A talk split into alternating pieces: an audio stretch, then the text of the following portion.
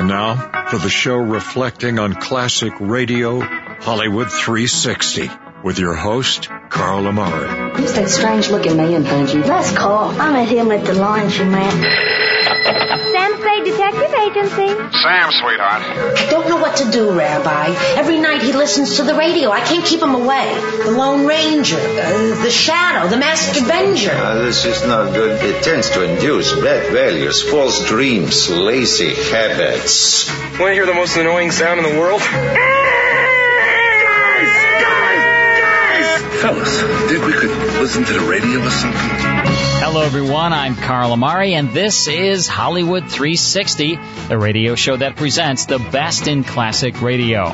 This hour on Hollywood 360 will conclude Our Miss Brooks, starring Eve Arden from 1949. Then it's a scary Wilkie Collins story on the Weird Circle from 1945. By my side is my co-host, Lisa Wolf, and also Mike Costello. But right now, it's time to get back to our Miss Brooks. We started this last time. Let's go back to August 14th, 1949. Here's Eve Arden as our Miss Brooks. Mr. Jensen, may I come in, Mr. Jensen? You are in, Miss Brooks. Yes, I guess I am. You I- rapped on my door before entering, it's true.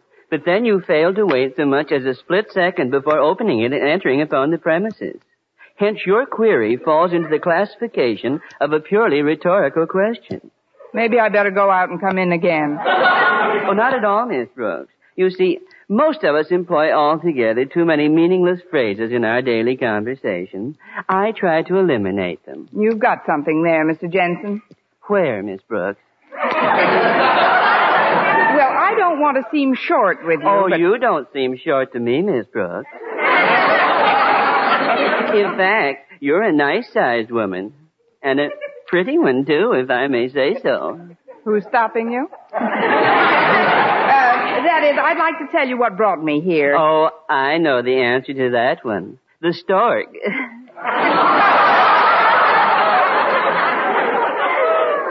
That's sort of a small joke, isn't it? It is sort of small, yes. The stork paid Mr. Jensen a visit just eight weeks ago. Yes, I know. How is the little dear? We didn't have a deer, we had a boy.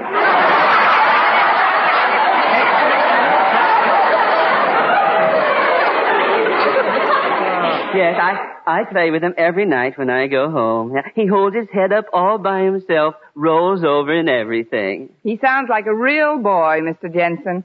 Oh, he's real all right. I stopped playing with dolls when I was 12. I'll be cutting out paper dolls if I hang around here any longer. Uh, look, Mr. Jensen, I just came by to pick up a loving cup Mr. Conklin left. Pick up, Miss Brooks. You can't possibly pick anything up unless it's beneath you. And the cup of which you speak is standing on that shelf right over your head. All right, Mr. Jensen. Then if you don't mind, and even if you do, I'll pick down the loving cup and blow.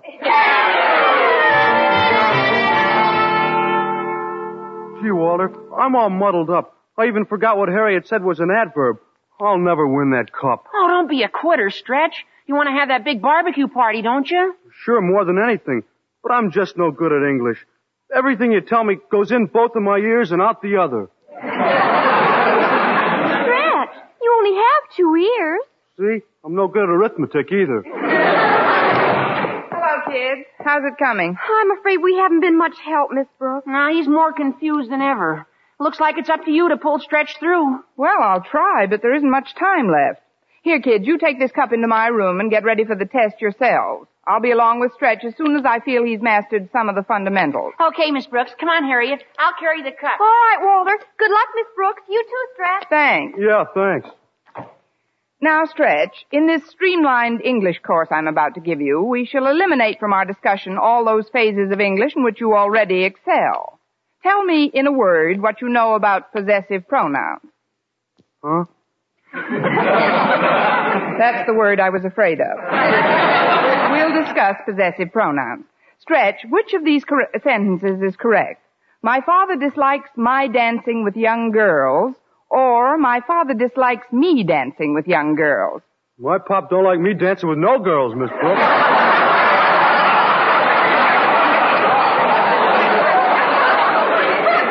That is not the point, Stretch. Quoting from our grammar, let me read to you the simple rule governing the use of possessive pronouns. Listen closely, Stretch. Rule.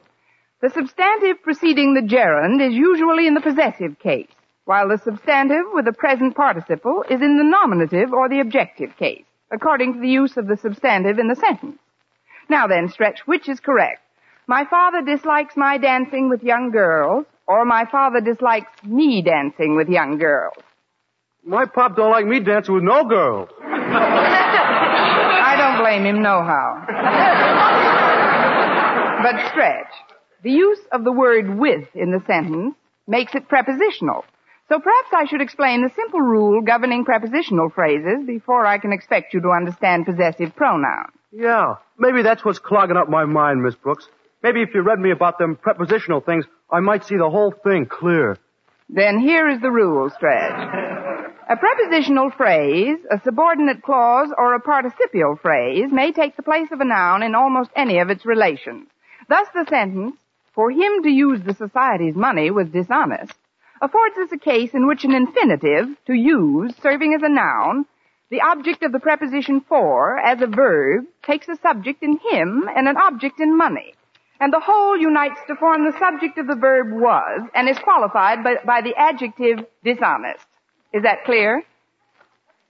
Well, Stretch? My pop won't even let me dance with my mother.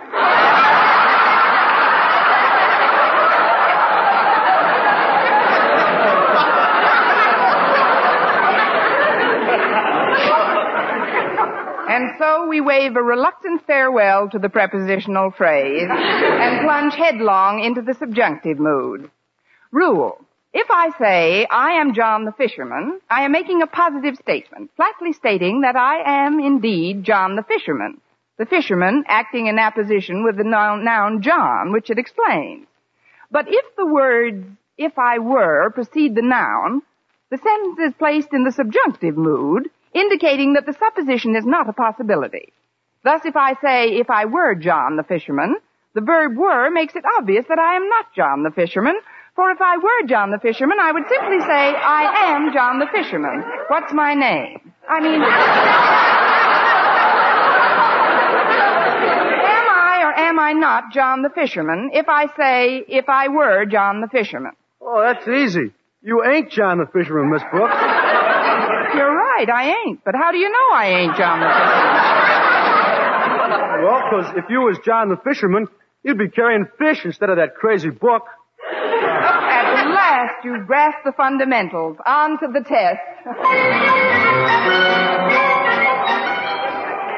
Quiet, please. Uh, come to order, class.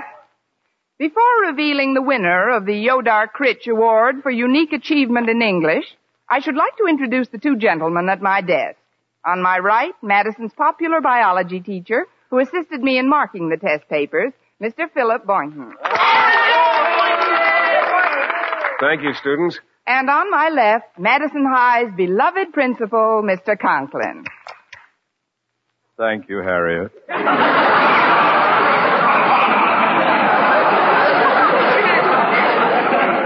Students, I am as eager as any of you to learn the identity of the lucky pupil who has won this coveted cup.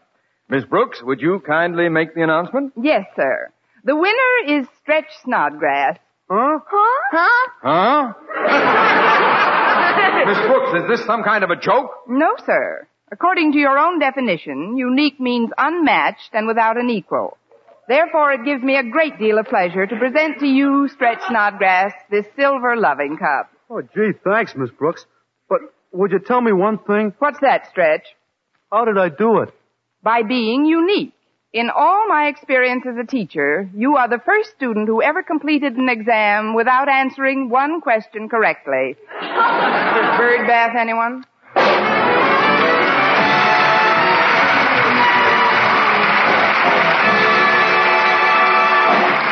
And now, once again, here is our Miss Brooks. Well, Mr. Conklin spent two hours calling the Congressional Library to see if he could change the definition of the word unique. But he couldn't, and the barbecue came off on schedule. So did the moon. And at 7.22, Mr. Boynton and myself were standing next to the bird bath. Oh, look at the little birds in that bath, Miss Brooks. Aren't they cute? They certainly are. Look, they're rubbing their beaks together. Mr. Boynton, you know the old expression, when in Rome, do as the Romans do? I've heard it, yes. Well, when next to a bird bath, you're supposed to do as the lovebirds do. Oh, that sounds like fun, Miss Brooks. Uh, how's this? And this? And this? I'm going to get a sandwich, Mr. Boynton. Call me when you're through kissing those lovebirds. Tune into another Our Miss Brooks show brought to you by Palmolive Soap, Your Beauty Hope, and Lustre-Creme Shampoo for soft, glamorous, caressable hair. Our Miss Brooks, starring Eve Arden, is produced by Larry Berns, written and directed by Al Lewis, with music by Wilbur Hatch. For mystery liberally sprinkled with laughs, listen to Mr. and Mrs. North, the exciting, fun-packed adventures of an amateur detective and his beautiful wife. Tune in Tuesday evening over most of these same stations. And be with us again next week at the same time for another comedy episode of Our Miss Brooks. Bob LeMond speaking. This is CBS, where 99 million people gather every week, the Columbia Broadcasting System. And that's Our Miss Brooks from August 14th, 1949, starring Eve Arden, also in the cast, Gale Gordon, Jeff Chandler, and Leonard Smith. It was sponsored by Palmolive and Colgate. It's heard on CBS. Let's take a quick break. Then it's the Weird Circle. Stick around. More Hollywood 360 after these important messages. Hi, this is Sarah Knight Adamson. I'm the national film critic for the website sarahsbackstagepass.com. I'm a member of the Broadcast Film Critics Association in LA and a voting member of the Critics' Choice Film Awards. Coming up next, you'll hear a film review of a movie that's playing near you. Jane Fonda in Five Acts. This is a documentary from HBO. This outstanding film sheds light on Fonda's role as a Hollywood star and her activism. We also learn her painful past of her cold father, Henry, and her mother who committed suicide when she was a child, as well as her struggles with eating disorders. The first four acts titles are the key male figures in her life, Henry, her father, and her three ex-husbands. The last chapter is fittingly titled Jane. Let's take a listen. I'm proud of most of what I did, and I'm very sorry for some of what I did. I consider Jane Fonda one of the most courageous women of our time. She didn't look back. She didn't change her voice. I pledge to resist! The director is Susan Lacy. Here's another clip. None of my marriages were democratic because I had to be a certain way. I had to look a certain way. Am I attracted to you? She's lived her life in front of us. Any healthy country, like any healthy individual, should be in perpetual revolution. It took me a really long time to find my own narrative. But, um, I am what I am. The bottom line, I'm way in. Three and a half stars out of four. I appreciated seeing the archival footage of Fonda's life in the different acts and understanding her extended family a bit more. She regrets her mistakes in Vietnam and does apologize. At 80 years of age, she has finally become self-sufficient. Check out all of my reviews and interviews on sarahsbackstagepass.com. See you next week. Hi, this is Carl Amari. I've started the Classic Radio Club where each month you'll receive 10 of the greatest shows of all time on 5 CDs in a collector case. Join now and receive your first 5 CD collection of 10 classic radio shows regularly priced at $39.95 for only $4.99. Each month I'll hand select 10 more of the greatest classic radio shows of all time from my library of 100,000 shows and send them to you on 5 CDs. And I promise they'll be superior sound quality and you'll never receive a duplicate show. Log on to classicradioclub.com and we'll rush you your first 5 CD collection with 10 of the greatest classic radio shows of all time for only $4.99. Your first collection will feature Abbott and Costello, Sam Spade, Dimension X, Escape, Fibber McGee and Molly, Gunsmoke, Have Gun Will Travel, Inner Sanctum, Jack Benny, and Suspense. You're going to love the Classic Radio Club. Learn how to join at classicradioclub.com. That's classicradioclub.com.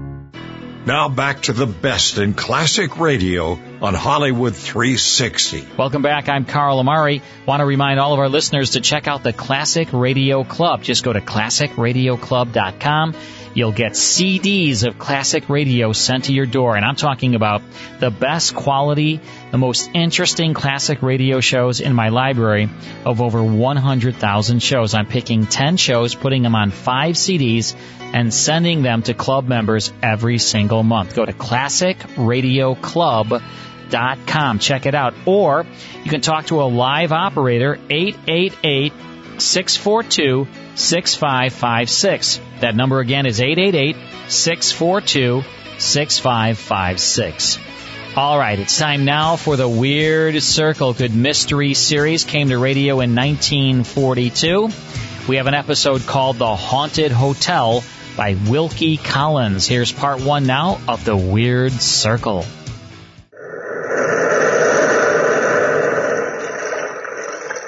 The Weird Circle.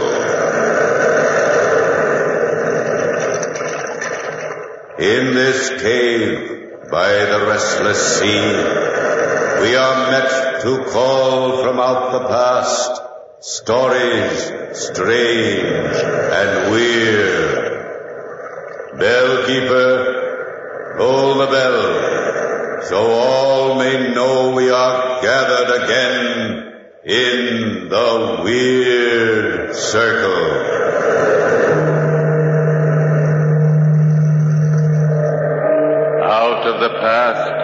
Phantoms of a world gone by speak again the immortal tale, the haunted hotel.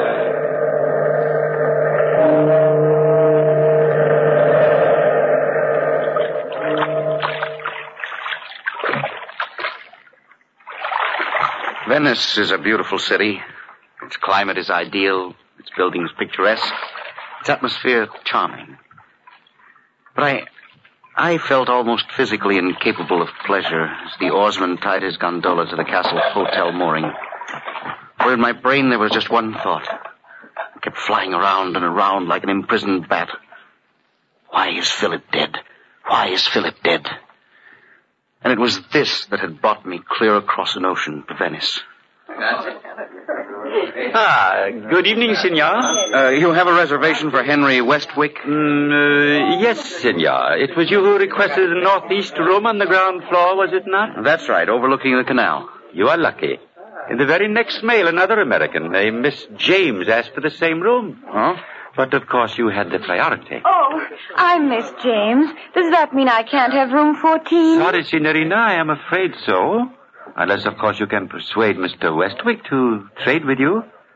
Yours is number 15, next door to the young man here, but without a view of the canal. You wouldn't like to exchange, would you, Mr. Westwick? I, I wish I could be more gallant, Miss James, but I have a special reason for wanting 14. Boy? Yes? Take these bags, room 14 and 15. Uh, just follow the page, senor, signorina. Thank you. A special reason? You sound so mysterious. Well, as a matter of fact, uh, I'm here to solve a mystery. Really? Oh, please tell me about it. Oh, that is, if you don't mind. Uh, no, I think I'd like to, Miss James. Just to make up for not being able to switch rooms with you. Six weeks ago, my brother married. It was very sudden. He'd met this Countess Nerona and her brother Rivar while traveling through Italy. Fallen deeply in love with her. And they came here to spend their honeymoon. Oh, I thought the hotel opened just last week. Oh, it did. Uh, this was formerly an old castle. Philip rented it for a month. He, he was scheduled to leave the day before remodeling began. But something happened? He was only here two weeks when he died. How shocking. Not only that, but when I wrote to his wife for more particulars, I, I, I got no reply. She and her brother seemed to have vanished off the face of the earth. It took me a month to wind up my business affairs, but I'm determined to stay here until I find out exactly what happened to Philip. How? Why? Yes, I can understand how you'd feel about your brother, Mr. Westwick. But you haven't told me the reason you want room 14. Oh, uh, that was the master bedroom. I've got a hunch. If Norona left any clue, it would be there. Here are your rooms, sir, madame. Well, good night and very good luck. I'll See you around tomorrow evening, Waterhouse James? I think so. After all, we Americans have got to stick together. And, uh, Henry, Yes? my first name's Elaine. I went into my own room, shut the door, and immediately that overwhelming sense of depression closed in on me again. For a few minutes there in the hall, Elaine's warmth and vitality had dispelled it. Now, alone, in the very place of my brother's death, I felt more than ever confused and discouraged. Where to start my search? I didn't know. As I crept between the cool sheets, I thought, oh, how much this room could tell me. If it would only speak. If I were only sensitive enough to grasp what it was saying. Then I, I just drifted aimlessly with the sound of the canal in my ears, lifting me up, bearing me along like a bit of wood on its surface. For a while I, I didn't realize the sound had changed, that it had become a murmur of voices speaking fluent Italian. But then I, I began to see them, a man and a woman. Their images were slightly distorted, like an improperly focused motion picture. And even through my dream, I, I knew I was outside the scene, invisible to them, an audience of one. And that's the first portion of the Weird Circle. More after these words.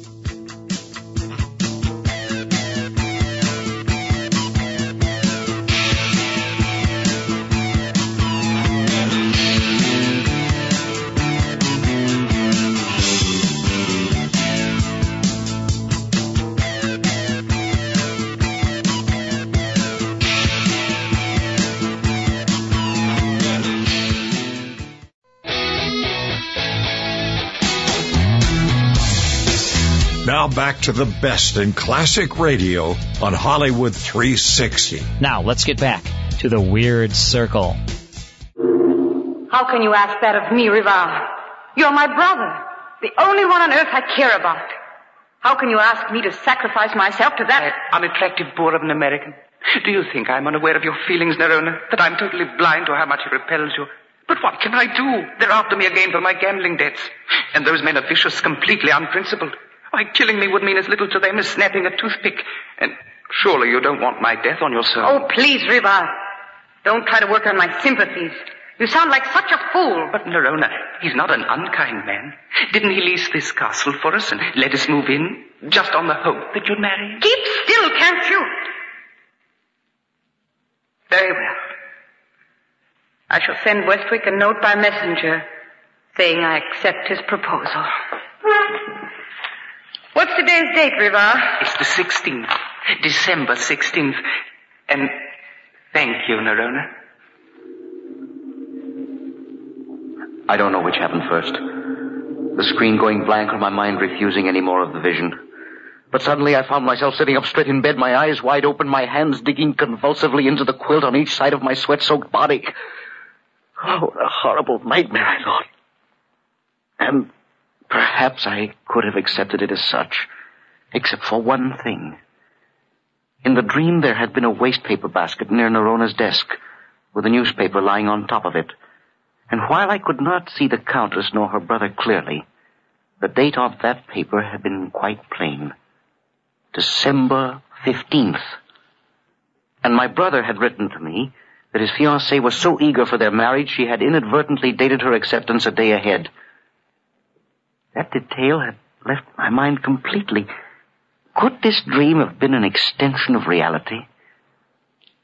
Emotions undergone so vivid they had left their impress on the walls to be returned to whomever would receive them? I, I did not sleep much the rest of the night. I spent the next afternoon in a thoroughly fruitless search for some clue to Nerona's present whereabouts. I was rather glad by eight o'clock to shower and change clothes at the hotel. I I'd just finished dinner and decided on a stroll when I heard Elaine calling me. Henry! Hi. Do you always eat dinner so late? I waited for hours and hours, and then I decided I was just too hungry. Well, I am flattered. Want to go for a walk with me? I'd love to. And you needn't be so pleased with yourself. It really isn't any special accomplishment of your own that you're the only decent looking male in the hotel. Hmm. thank you for that left-handed compliment. And are you going to chase me all over the place, Elaine? Oh, madly. Tell me, how did today's sleuthing go, Sherlock? Oh, not very well, I'm afraid. The only new factor I've discovered is that no one in all Venice seems to have ever seen Nerona. Why, that's incredible. I know. But Philip alone signed the lease, and then he and Norona and Rivar moved into the castle. That much the real estate agent told me. How about the servants? Surely they must have seen her. Well, there was only one. A man named Ferrari who'd been with the Countess a long time. And he's disappeared completely. Oh, I suppose they took him with them, wherever they've gone. You have got a puzzle, haven't you? Well, even if I did discover that Philip was murdered, I still don't have the faintest idea of what his murderess looks like, and nobody seems familiar with their titles. Probably phonies. Say, I never thought of that. You know, Elaine? What? I'm not sure, of course, but there really may be something under that hair. Why, oh, you... Oh, oh, ouch. And I shall wear my brass knuckles in the future. Madam, please, I have a very delicate stomach. Did you hear the sound it made when you belted me? Idiot. That was my bracelet. See? Six tiny sleigh bells on a silver chain. Oh, well, I thought that they only put sleigh bells on horses. Oh, you... Ow.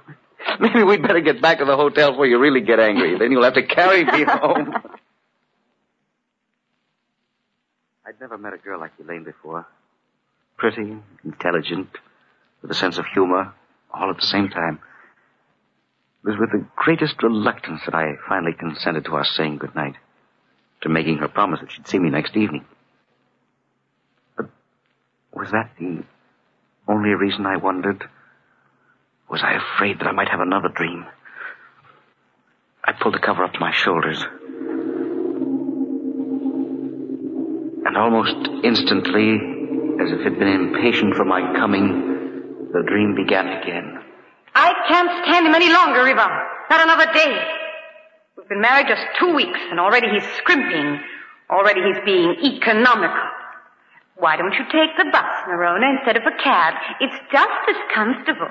And he seems to think that paying my debts absolves him of all other responsibility toward me. And what's more, that I should be eternally grateful to him for it. Has he said anything about those suits I bought? No, he hasn't seen the bills yet. Oh, it's hard enough on you, I'll admit, but how about me? He just stays in that library, reading all the time, and refuses even to let me go outside the door without him. Riva, I'm leaving him. No. Why not? We've paid off those gangsters you call your friends. Look, let's not fool ourselves, Nerona. We'll always be spending more than we've got. We can't throw him away. Just yet. Baron Rivar, Mr. Westbrook wants to see you. I'm afraid it's that tailor bill. Oh, Lord. Now I'll have to stand there like a disobedient little boy while he gives me a dressing. I said I thought you were out of the house, but... but he... He'd seen you come in. How's your cold, Ferrari? Oh, not too good, Countess. Not too good. If only there was some way to have Westwick's money without his presence. Or if we could just make a quick killing and... Yes, a quick killing. Riva, no. Do you want to live with that man the rest of your days? Tell me, Nerona, does your husband carry any life insurance? All had gone black again. I was pushing desperately through the thick sludge of sleep, struggling back into consciousness. It was nearly dawn. The world from my window looked cool and clean and quiet. I was so shaken I, I could barely dress. But I knew only a long walk would calm my shivering nerves. And besides, there were a few telegrams I had to send. Telegrams which might clear up the mystery of Philip's death.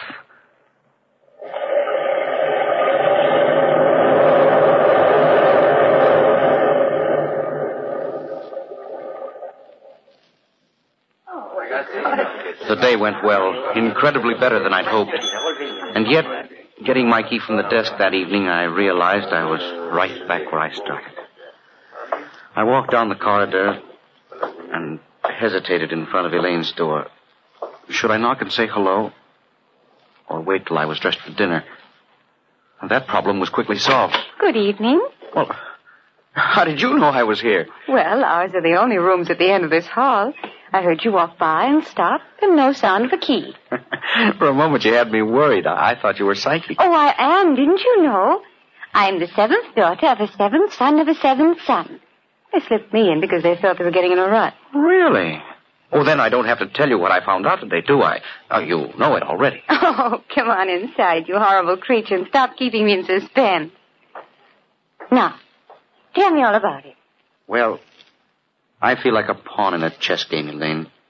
The minute my side forges ahead, something occurs to checkmate it. Like what, for instance? Well, like discovering Philip had been insured for $50,000. Fifty thousand dollars. I telegraphed all the insurance companies in America today, and one of them cabled the information immediately. Why, Henry, you're brilliant. Whatever gave you the idea? Well, I've been having. It was just a hunch. They gave me the name of Philip's examining physician here in town who filled in the death certificate, and I checked up on him this afternoon. Yes? No. He's straight as a die. Got the best reputation of any doctor in Venice. Now, he swears my brother died of bronchitis, and, well, I, I'm sure the insurance examiners weren't any too cheerful about handing out $50,000, especially with only one premium paid on it, but they believed him.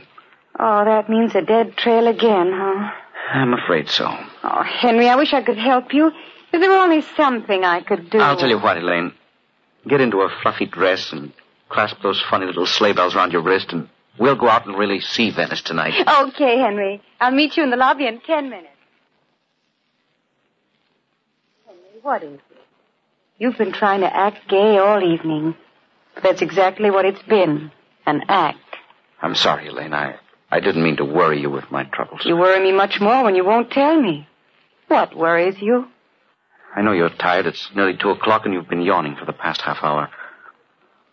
Elaine, would you think me crazy if I told you I was afraid to go back into my room? Afraid to to go to sleep? But why?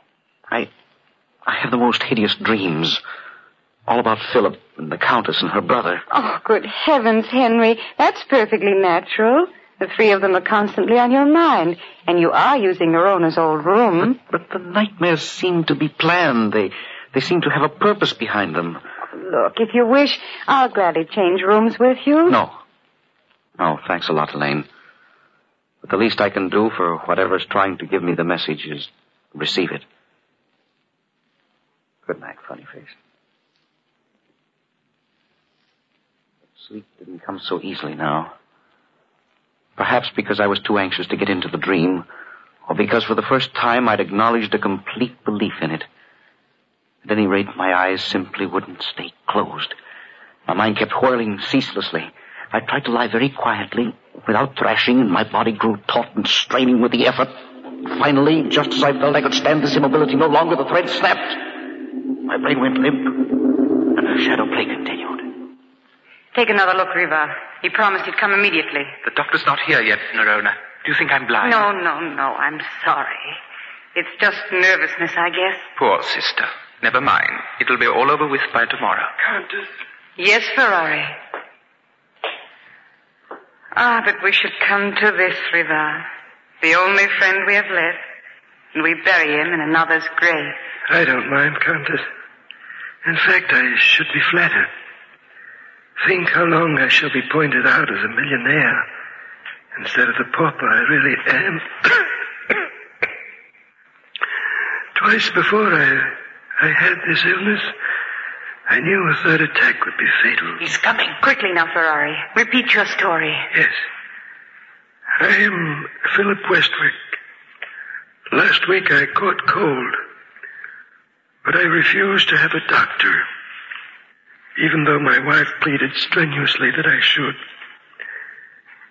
I hold a $50,000 policy on my life, and in the event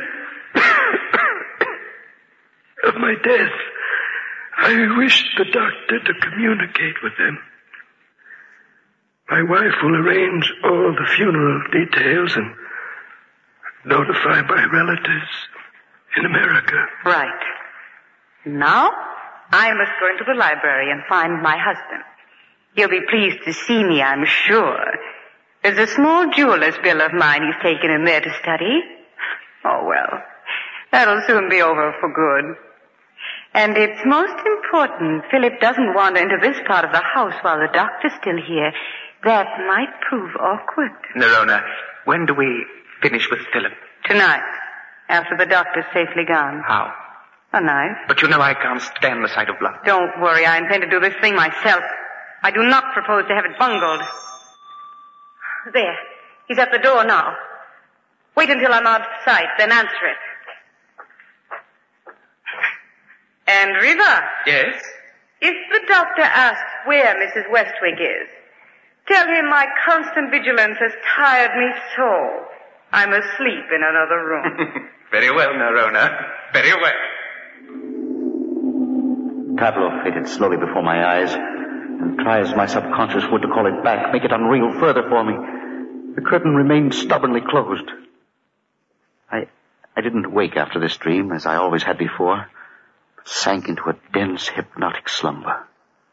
Then I felt hot, bright fingers of sunlight touch my eyelids. I knew it was morning, and I awoke.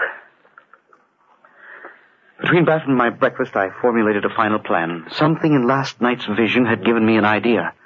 It was just a little lead to be sure, but everything else had turned out in blind dally. So I, I had to try it. I was sitting on the floor in the library, surrounded by books, when Elaine walked in. Oh, looking for someone, lady? What? Oh, oh, Henry. Is this where you've been all afternoon? I just came in to get a magazine because when you're not around, the hotel's so boring. Thank you for them kind words, ma'am. You can add them to my bill when I leave. What are you doing? This another clue in the case of the missing counters? Or have you simultaneously lost your mind and found a new variation on paper dollies? It's a clue, I, I think. Sit down here. Make yourself useful. All right.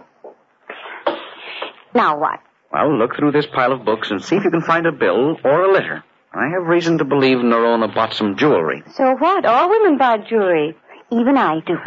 If we can find out where she bought it, we'll be able to get her description. See? oh, of course. What a dope I am. Oh, I never argue with a lady. Why? Even if the bill's not here, it won't matter too much. I'll canvass every jewelry store in Venice till I hit the right one. How come you're so sure of this angle, Henry? Did you find out something new? Well, I had a dream about Nerona last night. Oh, well, tell me, Henry. What does she look like? Is she beautiful? That's funny, but I, I don't really know. It's as though I'm nearsighted and can't get the image distinctly. Help me, I've tried. Hey, What? Oh, Henry, it's a letter. Well, open it quickly. See if it's the one we want. it is. A bill made out to Philip for 3,000 lira.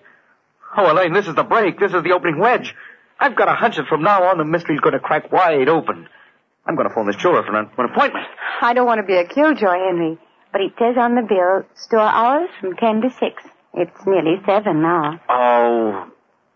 Oh, well, it doesn't matter. I'll go tomorrow. Tonight we'll celebrate. We'll have truffles and nightingale's tongues and champagne. The works. Anyway, Henry, we'll have the champagne. Late that night, when we returned to the hotel, I felt more than ever that at last I was getting to the root of Philip's death. I crept into bed. I, I could wait for the dream calmly now, because I was no longer running around in circles, but right at the threshold to my brother's vengeance. I, I recognized the corridor outside my own door, and Rivar and Nerona walking softly toward it. You're sure you can do it? I'm not afraid. I'll go through with my end of it. Just be sure you don't mess up yours. Remember now, the biggest wine cask you can find in the cellar. And so a wide enough hole in the top so the body will go through. Have you got the knife? Of course. Now go, for heaven's sake. You make me nervous. I watched her. With an icy, agonized horror no earlier dream had produced. She stealthily opened the door. And I could see Philip at the window, his back toward us, gazing out over the canal. I didn't seem to hear her footsteps sliding across the floor, coming nearer and nearer to him. I wanted to shout, scream at him, warn him against Nerona. But I knew I was just a spectator, watching a hideous motion picture, and I could not change this ending. She stopped then, motionless, just in back of him. I saw her hand come up slowly, a sharp, slender knife, the blade glittering up brightly as the bracelet on her wrist. Just as it started downwards for the final thrust, I heard a familiar sound. It was then I realized the dream had dissolved and that I was gazing up at reality. I grabbed her hand. Ow! Oh, let me go! Elaine. Oh, it was you. Let me go! No. Knifing one member of the Westlake family's quite enough. Countess Nerona. One moment more and you'd never have known my identity. Yes, I would. I'd seen your hand. With a knife. With a sleigh bell bracelet. So, that gave me away, did it? The last thing your brother ever paid for alive, Henry. If you had not found the bill for it, I shouldn't have tried to kill you tonight. No. When would you have tried to kill me, Countess? Perhaps never.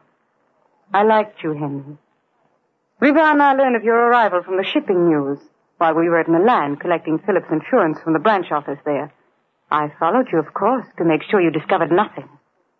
However, we were both unfortunate. Especially you, Nerona. Walk in front of me to the telephone. I've got the dagger now, remember.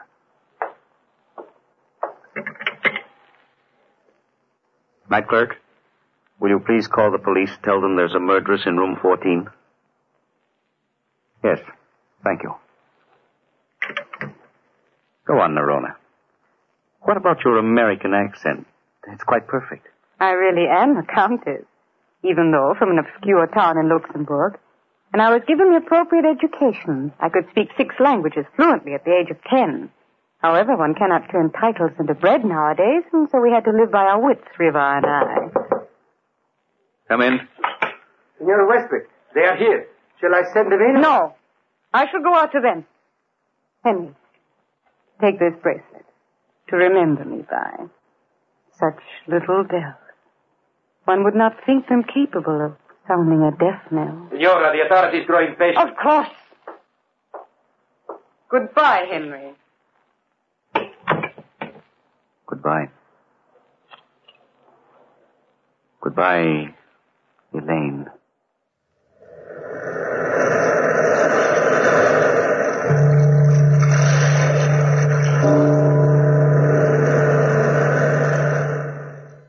And that's The Weird Circle with the Haunted Hotel by Wilkie Collins, originally broadcast May 13th, 1945. It's heard on NBC. Let's take a break, then it's more of Hollywood 360. More Hollywood 360 after these important messages. Hey fans of classic radio, Carl Amari here. I've created a free app just for you. Get 10 classic radio shows free in the Classic Radio Shows app. Plus, there are many more shows available for in-app purchase. You can get your free Classic Radio Shows app in the Google Play Store or the Apple Store. The easiest way to get your free app is to log on to Hollywood360radio.com and scroll down to the Classic Radio Shows app banner and click either the Google link or the Apple link. Don't miss out. Get your free Classic Radio Shows app today. And now back to Hollywood 360 with Carl Amari. Next week, it's Academy Award Theater, the Abbott and Costello Show, The Shadow, The Hall of Fantasy, the Jack Benny program, and Lights Out. From my team here at Hollywood 360, thank you all very much for tuning in. Stay safe. We'll see you next time.